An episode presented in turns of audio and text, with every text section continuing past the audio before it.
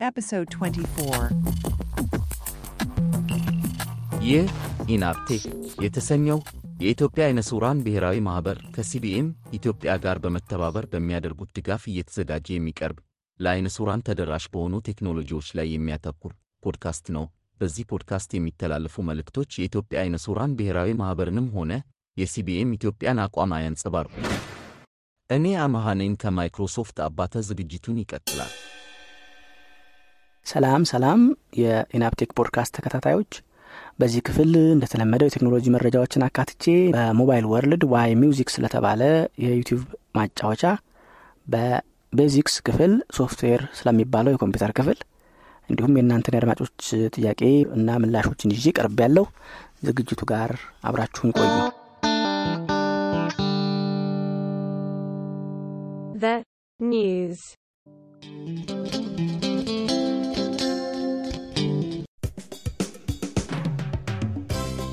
በዛሬው የቴክኖሎጂ ነክ መረጃዎቼ የፌስቡክ ባለቤት የሆነው Meta የተባለው ኩባንያ የግለሰቦችን መረጃ በማጋለጡ 300 ሚሊዮን ዶላር ስለመቀጣቱ TalkBack 13 ወይም Android Accessibility 13 አዲስ ይዞ ስለመጣው ነገር እንዲሁም እንደ Google Chrome ሁሉ Microsoft Edge Windows 7 እና 8 ላይ መስራት ሊያቆም መሆኑን የሚሉትን እንመለከታለን። እንሆ ዝርዝራቸው የፌስቡክ ባለቤት የሆነው Meta የተባለው ኩባንያ በአይርላንድ የ data ወይም የ privacy ተቆጣጣሪ ድርጅት የ300 ሚሊዮን ዶላር ቅጣት ተጥሎበታል። ይህ ቅጣት ሊጣልበት የቻለው የግለሰቦች መረጃ በቂ ጥበቃ ባለመደረጉ ለሶስተኛ ወገኖች ተላልፎ እንዲሰጥ ምክንያት ሆኗል። ይህ ደግሞ የአውሮፓ GDPR የተባለውን General Data Protection Regulations የሚባለውን ጥሷል በሚል ነው ይህ ድርጊትም የተፈጸመው በ2018 እስከ 2019 በፈረንጆች አቆጣጠር ባለው ጊዜ ውስጥ ከ106 አገራት የ533 ሚሊዮን የፌስቡክ ተጠቃሚዎች ኢሜይል እና ስልክ ቁጥር ከፌስቡክ ላይ በመመዝበር ወይም በመሰብሰብ ለሶስተኛ ወገኖች በጨረታ ሲሸጥ የተገኘ በመሆኑ ይህ ደግሞ የፌስቡክ ኃላፊነቱን ባለመወጣቱ ይህ 300 ሚሊዮን ዶላር ቅጣት እንደተጣለበት የአይርላንድ ተቆጣጣሪ ተቋም ኃላፊዎች አስታውቀዋል። ከዚህ በፊትም ከወራት በፊት እንደዚሁ ተመሳሳይ መጠን ያለው ቅጣት በ Meta በሚያስተዳድረው ኢንስታግራም በተሰኘው ድርጅት ላይም የህፃናትን መረጃ አልጠበክም በሚል ተጥሎበት ነበር። ምናልባት 106 ሀገራት ውስጥ ካሉት 533 ሚሊዮን ተጠቃሚዎች የእኛም ሊኖር ስለሚችል ቅጣቱ ለእኛም ጠቃሚ ሊሆን ይችላል። መረጃችን ለወደፊት ጥበቃ እንዲያገኝ ማለት ነው ለእኔ የቴክኖሎጂ ነክ መረጃዎች ብዙ ጊዜ የጂሾ ነው ለአንድሮይድ ስልክ ሪደር ለዊንዶውስ የኤንቪዲ እና የጃውስን ማሻሻዎችን ብቻ ነው ምነግራችሁ አሁን በዚህ ሳምንት ለ Android Accessibility Suite version 13 ነጥብ 0 ነጥብ 0 49 40 34 781 በሚል minor ማሻሻያ ተለቋል በዚህ version ኑ በ braille keyboard gesture ኦች ላይ የነበረን conflict ለማስተካከል ማሻሻያ መደረጉን ነው ጉግል በማሻሻያ ማስታወሻዎቹ ላይ የጻፈው። ይህ Android Accessibility Suite ለ Android 13 እና ከዛ በላይ ለሆኑ ብቻ ስልኮች የሚሰራ መሆኑንም በዚሁ ማስታወሻ ላይ ተገልጾ ይገኛል። ከዚህ በፊት በዚሁ ፖድካስት እንዳስተዋወቅኳችሁ Google Chrome በ version 110 February 7 ላይ Windows 7 Windows 8 እና Windows 8.1 ላይ መስራት እንደሚያቆም አስታውቆ ነበር።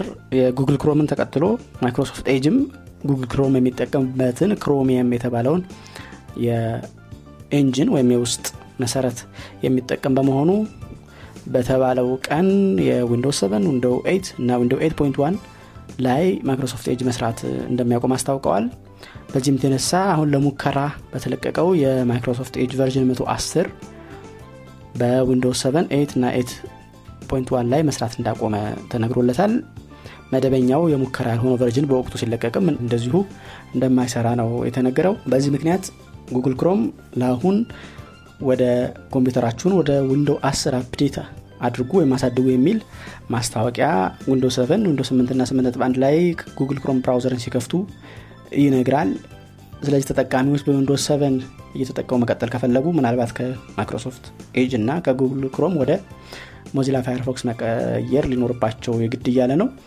Mozilla Firefox ቢያንስ እስከ ነሐሴ 2023 የዛሬ 9 ወር ድረስ በእነዚህ በተጠቀሱት Windowsኦች ላይ መስራቱን እንደሚቀጥል አስታውቋል። ከዛ በኋላ መቼ እንደሚያቋርጥ ግልጽ አይደለም።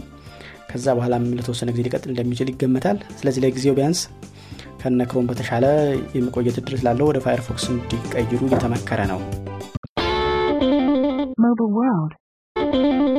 በዚህ ክፍል mobile world ዝግጅቴ YouTube ላይ የሚገኝ ሙዚቃን screen ዘግቶ ማድመጥ የሚያስችልና download አድርገን ያለ ኢንተርኔትም መስማት የሚያስችለን YMusic ስለተባለ application አስተዋውቃችኋለሁ።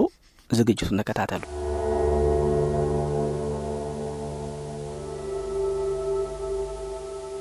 YMusic አዎ screen reader ኦቻችን ኢ Music እያሉ ነው የሚያነቡት። spelling ኡ ግን YMusic የሆነ አፕሊኬሽን ያስተዋወቅኳችሁ ነው። ይህ አፕሊኬሽን በአንድሮይድ ስልካችን ላይ ዩቲዩብ አገልግሎትን ድምፁን ብቻ እንድንጠቀም የሚያስችል አፕሊኬሽን ነው። ድምፁን ብቻ መጠቀም ምን ያደርጋል ለምትሉ ለመደበኛ ተጠቃሚዎች ሙዚቃውን ብቻ ለማድመጥ ያገለግላቸዋል ለእኛ ደግሞ screen reader ለምንጠቀም ወይም ቪዲዮውን ምስሎችን consume ለማናደርግ ሲጀምር ምስሉ ምን ያደርግልናል? በሚል ነው ላስተዋውቃችሁ ያሰብኩት። ይህ YMusic የተባለው አፕሊኬሽን ከመደበኛው ዩቲዩብ አፕሊኬሽን የሚሻልባቸው አንዳንድ ነጥቦች። የመጀመሪያው አፕሊኬሽኑ ያው በጣም ትንሽና ሰባት ሜጋባይት ናት። ሁለተኛው ዩቲዩብ ስትጠቀሙ አንድ ቪዲዮ ከፍታችሁ ብትፈልጉ በ Bluetooth speaker አስተላልፋችሁ ሙዚቃ የሚሆን ዜና ብትፈልጉ ሞባይሉን ኪሳችሁ ውስጥ አድርጋችሁ በ earphone የሚሆን በራሱ በሞባይል speaker ለማድመጥ ብትፈልጉ ልክ screen ኡን ስትዘጉት ቪዲዮም አብሮ ይቆማል።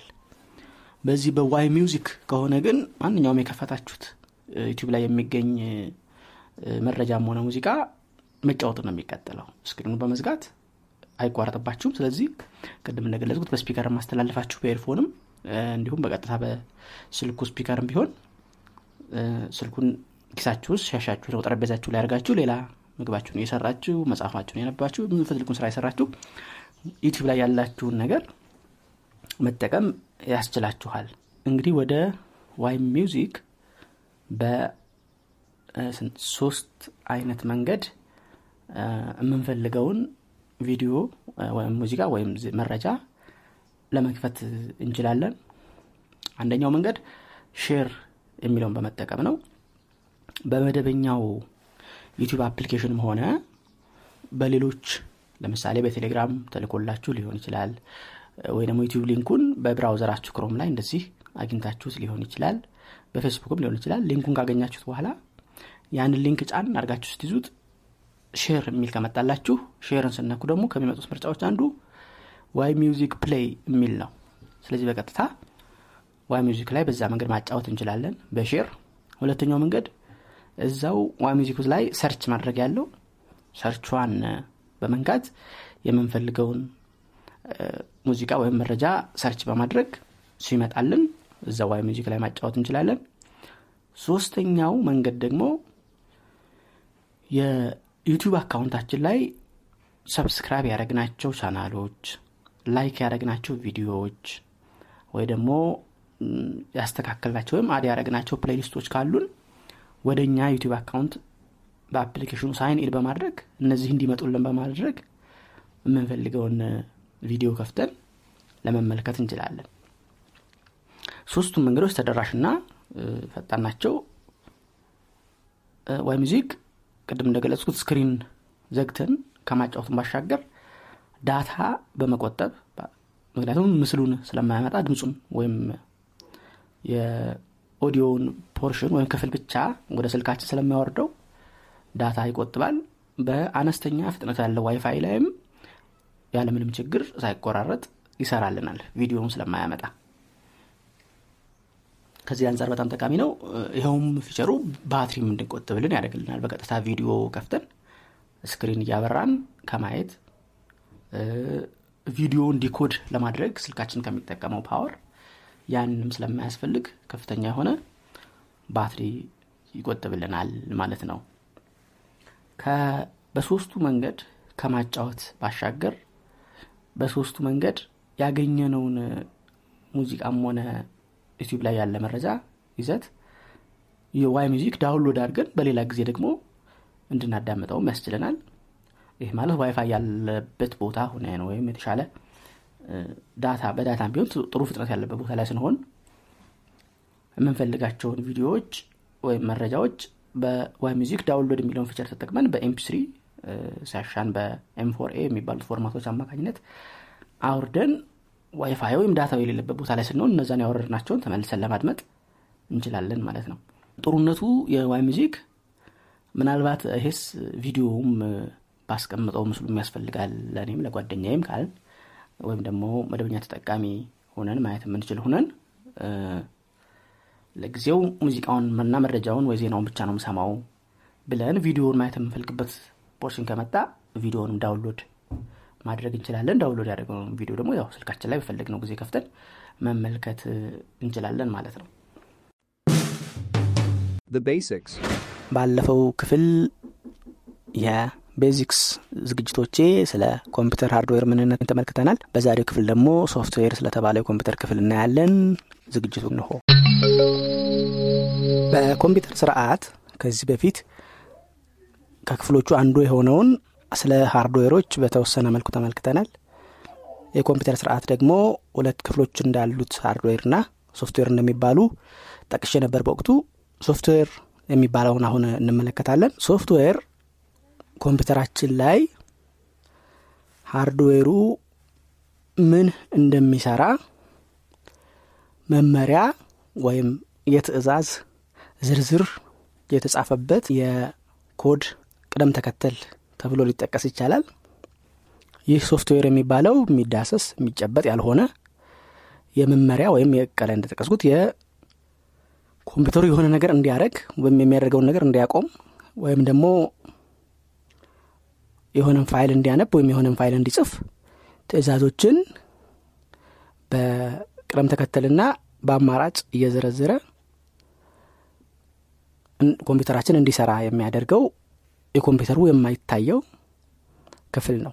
ይህ ሶፍትዌር የተባለው የኮምፒውተሩ ክፍል ሁለት አይነት ሶፍትዌሮች አሉ። የመጀመሪያው ዋናው የኮምፒውተሩን ሙሉ ስራ የሚቆጣጠረው operating system ወይም system software ተብሎ የሚጠራው ነው። ሁለተኛው ደግሞ application software የሚባለው ለተለያየ ዓላማ ብቻ የሚዘጋጅ የሶፍትዌር አይነት ነው system software የሚባለው በቀደመው ጊዜ ሁለት አይነት ሶፍትዌሮች ነበሩት። እነሱም አንዱ operating system የሚባል ሲሆን ሌላኛው language software የሚባለው ነበር። በአሁኑ ወቅት ግን ሁለቱም በአንድ ላይ ተቀላቅለው ወይም ተካተው operating system ብቻ ተብለው አገልግሎት እየሰጡ ይገኛሉ። operating system የሚባለው የኮምፒውተራችን ከከፈትንበት ደቂቃ ጀምሮ እስከምንዘጋበት ድረስ እያንዳንዷን የኮምፒውተር እንቅስቃሴ ከትናንሽ መብራቶች እስከ fan ማቀዝቀዣ ኮምፒውተሩን mouse ኡን ሁሉን የኮምፒውተሩን ግንኙነት የሚቆጣጠረው መሰረታዊው የኮምፒውተሩ ክፍል ነው።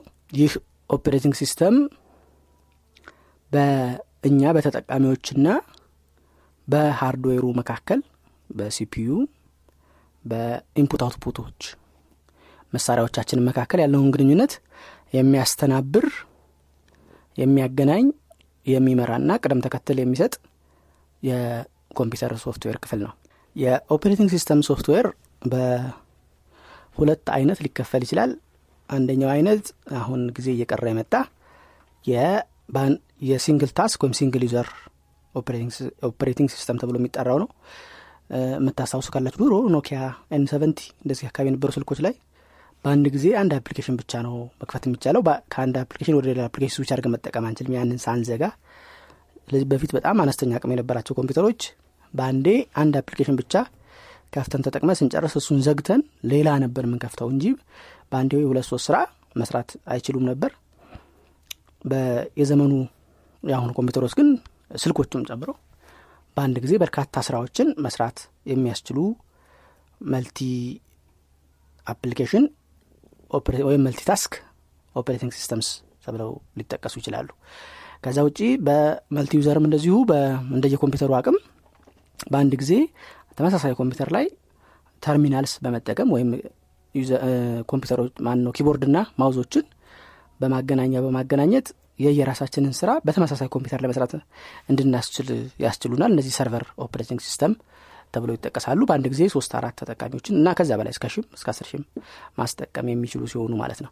ከዛ ውጪ real time operating system ተብሎ የሚጠቀሱ አሉ። እነዚህ ለተወሰነ አገልግሎት በተመሳሳይ ጊዜ ውስጥ በጣም ብዙ ሚሊዮን transaction ኦችን መፈጸም የሚችሉ የ operating system አይነቶች ናቸው። ለምሳሌ የትኬት መቁረጫ operating system ኦች እንደዚህ አይነት server ኦች በአንድ ጊዜ መቶ ሺህ ሰው ለመቶ ሺህ ሰው እያመለከተ ያን ሁሉ ወረፋ አስጠብቆ real time ወዲያው እዛው መተግበር የሚችል የ operating system አይነት ናቸው።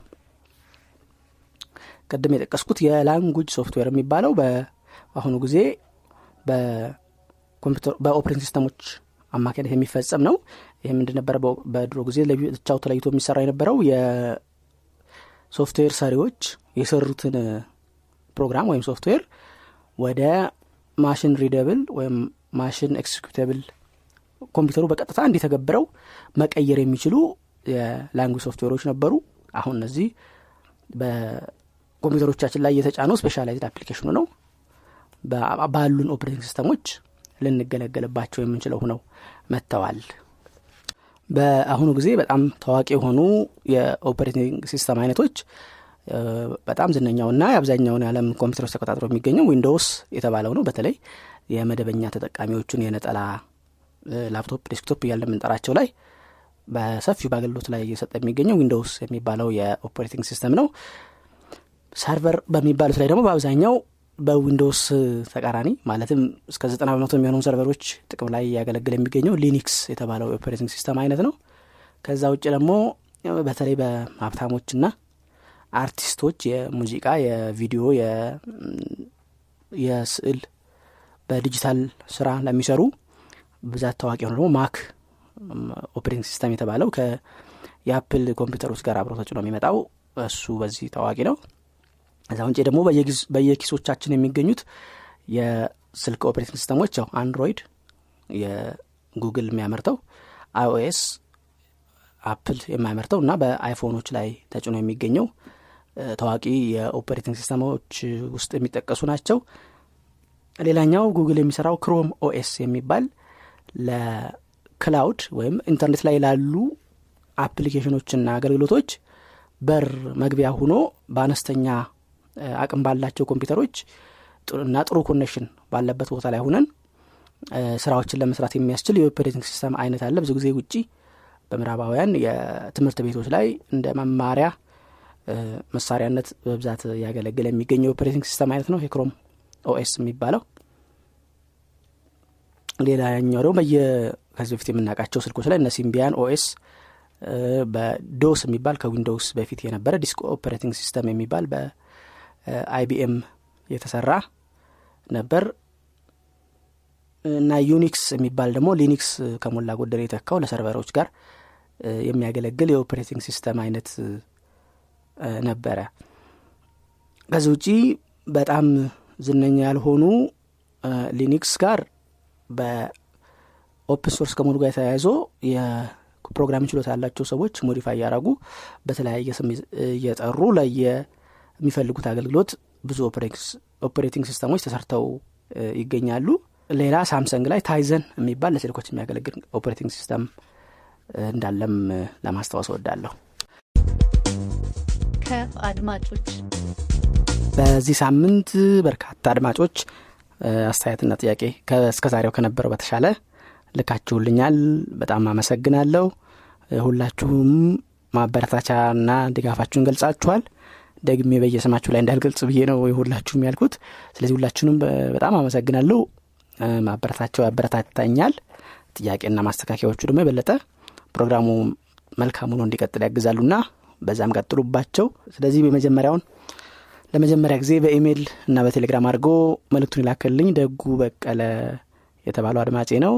ጥያቄዎቹ አንደኛ አላስፈላጊ ዳያሎጎቹ እየመጡ አስቸገሩኝ። እንዴት አድርጌ ያስወግዳቸዋለሁ ነው ያለኝ እስቲ ደጉ የት ነው የሚመጡብህ? ኮምፒውተር ላይ ነው? በ NVDA? በ JAWS ነው? Windows ነው? Word ነው? ጥያቄን ሰፋ ብታደረገው ለመመለስ ያግዘኛል። ስልክህ ላይ ነው? TalkBack ነው? Jieshuo ነው? ግልጽ አድርግልኝ። ሌላው ሁለተኛ ጥያቄ ኮምፒውተሬ ላይ severe የሆነ ቫይረስ ቢገባ እንዴት አድርጌ ማስወገድ እችላለሁ ነው? እንግዲህ እንደ ነገር ሁኔታ ብዙ አይነት መፍትሄዎችን ልትሞክር ትችላለህ nuclear option የሆነው ማለት ሁሉን አውድመህ መፍትሄ የሚሰጠው format ማስደረግ ነው። format ሲደረግ ክፉውን ቫይረስ ደጉም ሶፍትዌር አብረው ስለሚወድሙ ከዜሮ ስለሚጀመር ኮምፒውተርህን አሳስሯት የነበረው የቫይረስ በሽታ ትፈወሳለች ማለት ነው። format ከተደረገ ከላይ ለመጥቀስ እንደሞከርኩት ግን ይሄ nuclear option ነው። ጥሩውንም መጥፎንም አብሮ ነው የሚያጠፋው። ስለዚህ ጭራሽ አልሰራም ካላለ በቀር ይሄ ላይ መከር ይችላል ስለዚህ ሁለተኛው አማራጭ ያለህን antivirus አሁን ምናልባት version Window version ስንት እንደሆነ ወይ ስልክህም ከሆነ ቫይረስ ተጠቃብኝ የምትለው ስንት እንደሆነ ስላልተጠቀስክልኝ ነው። ያለህን antivirus update ብታደረገው ለገባው antivirus አዲስ መልስ ወይም database definition ስለሚያገኝ የማስወገድ እድል ይኖረዋል። ነገር ግን ቫይረሱ ሙሉ ለሙሉ ከ antivirus ኡ በታች ማለት ከሱ የበለጠ የ system access እንዲኖረው ሆኖ ከተሰራ antivirus ኡም የማስወገድ አቅም ላይኖረው ይችላል እና ሌላኛው አማራጭ የሚሆነው reset ማድረግ ነው። ኮምፒውተርህን ከሆነ restore ማድረግ ማለት ነው። ከሆነ ቀናት በፊት ወደ ነበረበት state ቫይረሱ ሳይገባ ወደ ነበረበት ይዘት ለመመለስ መሞከር ነው። ከ format በመመለስ ወደዚህ ባለው ማለት ነው። አሁንም ስለ restore ሳወራ reset ያልኳት ቃልም Window አስር ና ወደዚህ ላይ reset የሚባል feature Windows ላይ መጥቷል። ልክ ስልኮቻችን ላይ እንዳለው በተቻለ መጠን setting ኦችንና application ኦችን ብቻ አጥፍቶ document ኣቻችንን በመተው ዊንዶውስን ለማስተካከል ሙከራ የሚያደርግ feature አለው። እሱንም ልትሞክረው ትችላለህ። ከእነዚህ ውጭ ደግሞ ሌላ ቀለል የሚለው antivirus ኡንም ቀየር አድርገህ ብትሞክረው። ለምሳሌ የነበረህ Windows Defender ከነበረ ሌላ እንደነ 360 Total Security የሚባለውን ወይ ደግሞ Avast ሊሆን ይችላል እና Smadav common የተለመዱት እነዚህ ናቸው። እና የመሳሰሉትን በመጠቀም ቫይረሱን ለማጽዳት መሞከር ነው። እንዳልኩ ግን nuclear option ኡ በ antivirus ም ቀያይረህ ከሱ ከ antivirus መቀየር ባሻገር ወይም ና ከ antivirus update ከማድረግ update ከማድረግ ባሻገር ቀጣዩ step የሚሆነው የ restore ማድረግ እሱ መፍትሄ ካልሰጠ ከዛ reset Window ቲን ከሆነ ደግሞ reset አድርገው መፍትሄ ካልሰጠ በ format ለማስወገድ መሞከር ነው። በተቻለ መጠን Word PDF እንደዚህ የመሳሰሉ ወሳኝ የሆኑ document ኦችን ለብቻ አስቀምጠህ format ለማድረግ መሞከር ነው። format ካረክ በኋላ ከ backup ካረካቸው document ኦች ጋር አብሮ ያ ቫይረስ ተቀምጦ ሊሆን ስለሚችል የመጀመሪያ ስራ የሚሆነው አንቲቫይረስ ጭነህ አንቲቫይረሱን አፕዴት ማድረግ ነው የሚሆነው። እነዛን data ዎች ከመመለስህ በፊት ቀድሞ ቫይረሱ ከ antivirus ኡ ቀድሞ system ህን እንዳይቆጣጠረው ለማድረግ ማለት ነው። እስቲ እነዚህን አማራጮች ሞክራቸው። የ dialogue ያልከኝን ዘርዘር አድርገህ ብትልክልኝ። ሰላም ለሁላችሁ በሚል ስም በቴሌግራም መልእክት የላከልኝ አድማጭ ደግሞ በ WinRAR ወይም RAR ፋይሎች እየታሸጉ ዶክመንቶች እየተላኩልን ነው ስልካችን ላይ እሱን ፋይሎቹን በትነን ውስጡ ያሉትን ፋይሎች እንዴት ነው መጠቀም የምንችለው? ቀለል ያለ አፕሊኬሽን ብትጠቁመን በተለይ አንድሮይድ ስድስት እስከ ስምንት ባሉት ስልክ ላይ ያዝን ሰዎች የሚል ጥያቄ አንስቶልኛል። ይህንን ከዚህ በፊት በአንድሮይድ ይቅርታ በፖድካስቱ ክፍል 1617 አካባቢ MiXplorer የምትባል አፕሊኬሽን አስተዋውቅ ያለሁና እሷን ብትሞክራት ከአንድሮይድ 2.3 በላይ ላሉት ላይ ስለምትሰራ size ዟም ሶስት MB ናት። ሁሉም ፊቸሯም ተደራሽ ነው።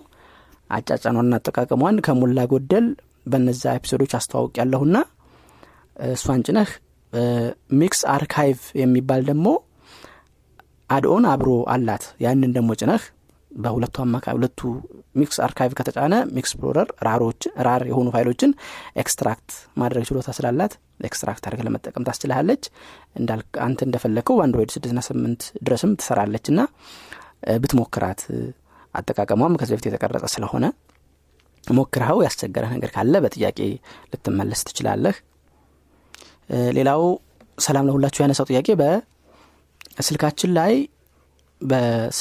ለተማሪዎች የሚላኩ soft copy ዎች hard copy ውን ፎቶ በማንሳት ወይም scan በማድረግ ስለሆነ እንዴት አድርገን ነው አንድሮይድ ስድስት ና ወደዚህ ያለውን የምንጠቀም ሰዎች ቀይረን ለማንበብ የምንችለው የሚል ጥያቄ ልኮልኛል።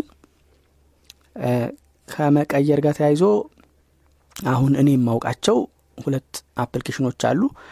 አንዱ Insta Reader የሚባለው ነው ሁለተኛው Envision AI የተባለው ነው። ሁለቱም ያው ለዚሁ አላማ ተብለው ስለተሰሩ ተደራሽ ናቸው የሚያስቸግር የላቸውም። እስቲ የ Insta Reader Google TTS ን disable ማድረግ ይጠይቃል አማርኛ ለመስራት ወይም አማርኛ እንዲያነብ ለማድረግ። Envision ግን በአሁኑ ሰዓት ያለምንም ችግር በ eSpeak እስካለ ድረስ አማርኛን ያነባልና እስቲ Envision AI ላይ እንዲከፍትላችሁ ያደረጋችሁ ለማንበብ ሞክሩ። የተለየ ዝርዝር tutorial የሚያስፈልገው አይደለም። ሞክሩትና የሚያስፈልግበት ወይም ያስቸገረ ቦታ ካለ እኔ ሙሉ ፕሮግራም በደንብ አጥንቼ ለመመለስ እሞክራለሁ። አንድሮይድ ሰባት አካባቢ ስልክ ፈልጌ እንዳልከው አሁን የኔ ስልክ አንድሮይድ አስራ ሁለት ነው። እኔ ስልክ ላይ ና ታች ያሉት አንድሮይዶች ላይ ልዩነት የሚያመጣ ከሆነ አንድሮይድ ሰባት ያለው ስልክ ፈልጌ እዛ ላይ ጭኜ በ tutorial የምመለስልህ ይሆናል ለአሁኑ ግን እነዚህን ሁለት አፕሊኬሽኖች አንድ Insta Reader ሁለት Envision AI የሚሉትን በመጫን የሚላክልህን ፎቶም ሆነ PDF ወደ እነዚህ አፕሊኬሽኖች እንዲከፍቱት በማድረግ ለማንበብ ብትሞክር ይሰራልሃል የሚል አስተያየት ነው ያለኝ። ሌላው ወንድሜ ኢትኤል ወይም ካሳሁን። ካስሽን እንኳን ደህና መጣችሁ ጦርነቱ ስለቆየን ፕሮግራሙ እስካሁን አልተከታተልኩም ነበር ስላለኝ ነው። ዞሮ ወደኋላ ተመልሶ የተከታተለ እንደሆነ ነግሮኛል። ተጠቀምበት ደስ ብሎኛል። የስልክ Jieshuo ን ስጠቀም home screen ላይ app dock የሚባለው ማለትም ከ screen ኑ ከታች በኩል በተደጋጋሚ የምንጠቀምባቸውን ዋና ዋና አፕሊኬሽኖች የምናስቀምጥበት ቦታ ላይ ያስቀመጥናቸውን አፕሊኬሽኖች በ Jieshuo double tap ሳረገው እየከፈተልኝ አይደለም። launcher ስቀይር ግን ይሰራልኛል የሚል ነገር ነው ያነሳህልኝ። ልክ ነህ። የሳምሰንግ launcher TouchWiz የሚባለው ነው። እሱ ላይ ከ Jieshuo ጋር የሆነ የመጋጨት ችግር ነበረበት። በ Jieshuo ተጠቃሚዎች ውጭ ያሉት ላይም እንደዚህ እንደዚህ ተመሳሳይ አንተ አይነት ጥያቄ ሲያነሱ አይቻለሁ። አንደኛው መፍትሄ አድርገውት የነበረው ያንን ጫና አድርገህ ብትቆይ ይከፍታል የሚል ሲያነሱ ነበር። ሁለተኛው ደግሞ ስልክህ እስቲ update ማግኘት የምትችል ከሆነ ዋይፋይ የስልክህን ከሆነ version ወደ የታችሁ ይዙ። ይሄ ችግር የተፈታበት መሆኑን ሲወያዩ ተመልክቻለሁ። ያው የኔ ስልክ ሳምሰንግ ስላልሆነ ነው በእርግጠኝነት በራሴ ለመናገር ያልቻልኩ ተመልክቻለሁ ያልኩ ማውራህ። ሌላው Jieshuo እሱም የሆነ ምላሽ ለመስጠት ሞክሯል ና Jieshuo ህ update ካላረከው Jieshuo ንም update አድርገህ ሞክረው። ከዛ ውጪ የአንተን በጥያቄ እንደጠቀስክልኝ Nova ሰባት የሚባል launcher ጭኜ እሱን default እያረኩ የተጠቀምኩ ነው ብለኛል አንድ ልክ ነህ Nova Launcher ነው አንዱ አማራጭ። ሌላ launcher እኔ የምጠቀመው ኤልኤ ደብሊው ኤን ሲኤች ኤአይአር የሚባል እሱንም search አድርገህ ወርደ ብትጠቀም ሌላ Ruthless አሁን እየተጠቀምኩ ያለሁት አር ዩቲኤች ኤልኢኤስኤስ ላውንቸር የሚባል እሱንም ጭኜ default ካረከው ሁሉም ተደራሽ ናቸው። size ዛቸውም አነስተኛ አሁን Ruthless ስድስት ሜጋባይት አካባቢ ነው። launcher የፊተኞቹ version አካባቢ ሶስት ሜጋባይት አካባቢ ነበር። አሁን እንኳን ወደ አስራ አንድ ከፍ ብሏል መስለኛል latest ኦቹ ላይ። ቀድሞዎቹንም ብትጭን ስለሚሰራ በተለይ አንድሮይድ ዝቅተኛ ከሆነ እነዚህን አማራጮች ጭነህ እነዚህን default ብታደርግ ምንም ችግር የለውም። የሳምሰንግ default ቱን መጠቀም ግዴታ የለብህም። እነዚህን ጭነህ ለመጠቀም ትችላለህና version update አድርገህ Samsung TouchWiz ወይም የ Samsung software ኡን update አድርገህም ለውጥ ካላመጣልህ launcher ኡን ቀይረህ መጠቀም ትችላለህ ነው ምልህ ሌላ ካስሻነሰው ጥያቄ በ tool ና extension መካከል Jieshuo ላይ ምንድን ነው ልዩነቱ የሚል ነው። እንዳልከው ነው። ከተጠቃሚ እይታ አንጻር ብዙም ልዩነት የለውም እኔ ስሞክር እንዳየሁት tool የሚባሉት ራሳቸውን ችለው application መሆን የሚችሉ plugin ኦች ናቸው። ብዙ tool ሆነው የሚመጡት። ለምሳሌ ያየኋቸው አንድ ካልኩሌተር አይቻለው አንድ music player አይቻለው ለዚህ ብዙ ጊዜ tool ተብሎ የሚሰሩት ያለ Jieshuo ም application ሆኖ ራሳቸውን ችለው መቆም የሚችሉ ሲሆኑ ነው tool ተብለው የሚዘጋጁት። extension የሚባሉት ደግሞ ለ Jieshuo ስራ extend የሚያደርጉ ወይም የሚያሰፉ የሚቀጥሉ የሚጨምሩ ሲሆኑ ነው። እነዚህ ብዛት የሚሰሩት እነዚህ ናቸው። ለምሳሌ በአንድ gesture WiFi መክፈቻ ዋይፋይ መዝጊያ data መክፈቻ data መዝጊያ ወይም ብሉቱዝ መክፈቻ መዝጊያ ወይ ደግሞ hotspot መክፈቻ መዝጊያ ሊሆን ይችላል። ወይ ደግሞ ኮፒ ማድረጊያ በቃ ብዙ አይነት ብቻ የ Jieshuo ን function ወይ ደግሞ ኔትወርክ ስንት ስንት ባር እንዳለን እንዲነግረን። ወይ ደግሞ ፎቶ Jieshuo ን ተጠቅመን ፎቶ ወደ ጽሁፍ እንዲቀይርልን ፎቶ ላይ ያለ ጽሁፍ እንዲያነብልን ብንፈልግ ወዘተርፈ ብዙ አይነት ነው extension ኡ ተዘርዝረው አያልቅም። ብቻ የ Jieshuo ን function ለማሳደግ ለመቀጠል የሚያገለግሉ ናቸው። እና እኔም እንደገባኝ መጀመሪያ አካባቢ እንዳንተ ጥያቄ ነበረብኝ። እስካሁን በተረዳሁት ግን ይሄ ነው መልሱ። extension የ Jieshuo ን አገልግሎት ማስፋፊያ ናቸው። tool ራሳቸውን ችለው ቁመው application መሆን የሚችሉ ናቸው። አቢሲናዊ ነኝ የሚል ስም ቴሌግራም ስም ያለው አድማጭም በኢናብ group ላይ ምን አለ በ YouTube channel ከፍታችሁ ይህን ፖድካስት በዛ ብታሰራጩ የሚል ጥያቄ አንስተሃል። ልክ ነህ። ጥረት እያደረግን ነው። በቅርቡ ከተሳካ በ YouTube ም ብቅ እንላለን የሚል ተስፋ አለኝ። በ bot ኡ comment የላክልኝ ሳሙኤል ኃይለማርያም በ Jieshuo አዲስ version ሲለቀቅ lite version ኡን ብቻ ሳይሆን ትልቁን ሙሉ version ኡን ብትለቁስ ብልሃል አስተያየቱን ተቀብያለው በቀጣዮቹ ፕሮግራሞች ሙሉ Jieshuo ም የሚለቀቅ ይሆናል። እንዲሁ በ bot comment የላኩልኝ ጆኔ እናቱ ነን ብሎኛል። እንግዲህ አንተ ነን ብለህ ጽፈው ነው ወይ bot ኡ ላይ ችግር ተፈጥሮ ነው የሚለውን አላወቅኩም። እሱ ላይ ማስተካከያ ብታረግልኝ አብዱል thanks ብሏል። በጣም አመሰግናለሁ። ደርሷል። survey ን በሚመለከት ባለፈው አራት አድማጮቼ ሞልታችሁልኝ መረጃው አልተሟላም። እንደገና ሞክሩ ወይም ችግሩ ከእናንተ ይቋረጥ ከ bot ኡ እንዳውቅ አሳውቁ ብዬ ነበር ምላሽ አላገኘሁም። አሁንም ተጨማሪ ሁለት ሰዎች እንደዛው ተቋርጧል። ስድስት ሰው ማለት ነው። ስለዚህ ጀመር አድርጋችሁት እምቢ ካለ የእናንተን ስም እስከ እድሜ range ማለት ከ31 35 36 40 ጾታ እና ያላችሁበትን ክልልና ወረዳ ጠቅሳችሁ በጽሁፍ በቴሌግራም ብትልኩልኝ ራሴ እሞላዋለሁ ስለ በዛ በኩል ተባበሩኝ bot ኡ እየሰራላችሁ አለመሆኑን ገምቻለሁና ነው። ካልሆነ ድጋሚ check አድርጉልኝ። ከእናንተ ተቋርጦ ከሆነ ችግሩ። ለማለት ወዳለው ሌሎች እንደዚህ ጥያቄና አስተያየት ያላችሁ ላኩልኝ።